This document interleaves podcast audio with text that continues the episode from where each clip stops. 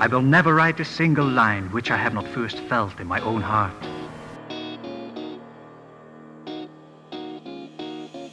He'll teach you everything. Truer words were never spoken. All right. Language and writing were made available. I'm writing this down. This is good stuff. Hi, how are you? Fancy meeting you here. How have you been? I'm John. This is John Helps You Write Better. Do you want to like, I don't know, go go write better and stuff? Yeah, let's do that. Last week we talked about writing being difficult. You remember? If you have no idea what I'm talking about, jump back in the podcast feed uh, a few days and you'll see it. We talked about writing being difficult and we talked about being in your own way and getting things done and showing up all the same. What I want to talk about today is a different facet of that, uh, a different kind of facet where we're going to talk about the responsibility you have. And I don't want to do this in a way that's too abstract or too far out there or that it sounds like I'm scolding you because a lot of these conversations can take that dimension because we're about to talk about sort of the downside of expectation and way too many people kind of take that to mean uh, punishment or censure or condemnation and I don't, I'm not interested in any of that stuff. That's not at all what I want. That's not what I want to talk about. I just want to tell you that your job making your book, whatever the book is, whatever the art is, doesn't have to be a book. Could be a podcast, could be a painting, could be a newsletter, could be marketing something. I don't know what it is, but whatever your your job carries with it a responsibility. And i'm not talking about the financial incentive or the bills you have to pay with the paycheck. Not that stuff. Your art has a responsibility. Now as art its responsibility is to go out and affect other people move them get them to think get them to feel. That's the art's job.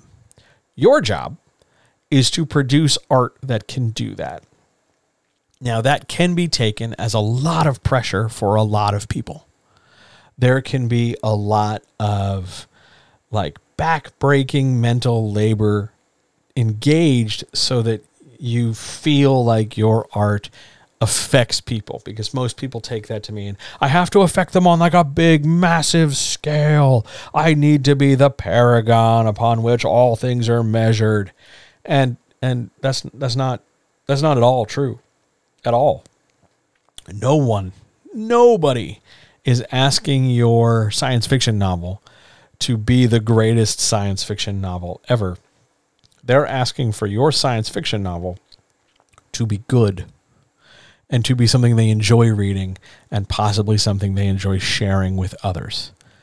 That is a world of difference from, oh my God, this novel is the novel. It's the greatest one ever totally a different thing.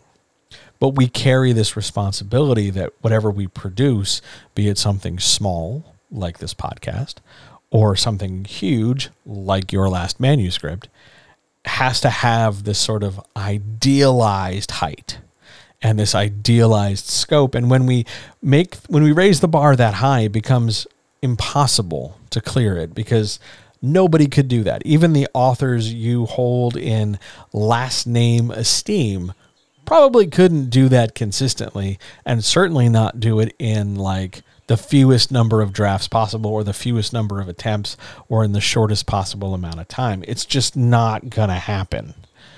You have a responsibility to produce your best art.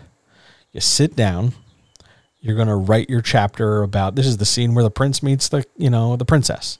This is the scene where the pirates fire the cannons. This is the scene where two people have a conversation whatever the hell it is.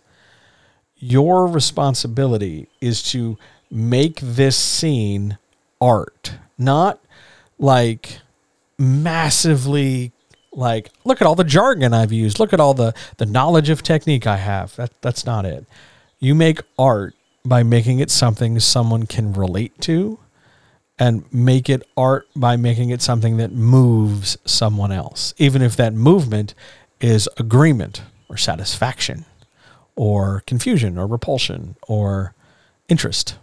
anything like that. You just want to get them to do something, something more than passive, something more than I'm sitting here waiting for, I don't know, the bus to show up. That's that's what art has a responsibility to do, and you're creating that art with this intent. So you're writing your book, whatever it is, rather than hold it to this level of, oh my God, it's the greatest. Just look at what this scene is and how can I make this scene something that someone can relate to in some way? Not just informationally, not just mentally like I'm going to describe 10 things in the scene and you're going to picture 10 things in the scene. That's that is a relationship. That that is a thing for sure. But we can't only relate to people on an informational level.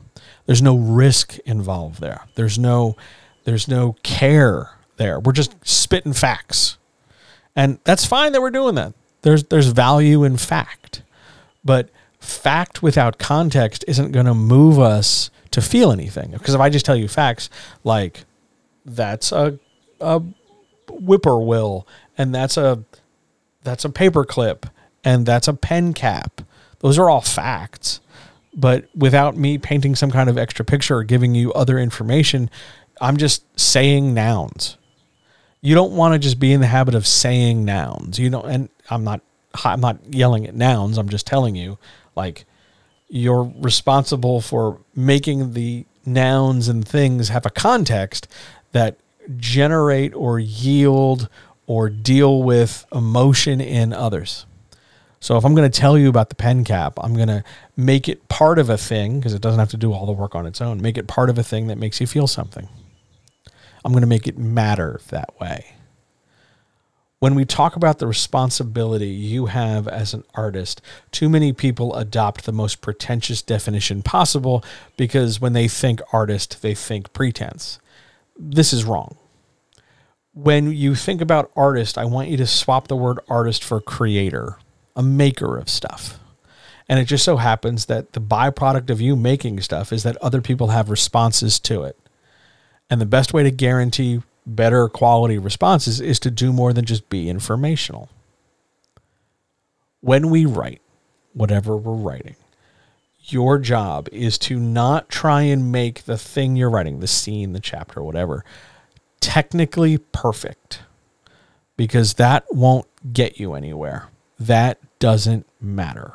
It's nice, it can be helpful, but it is of secondary importance because you can fudge some grammar and blow off a few rules if what you're writing makes someone go, I get it.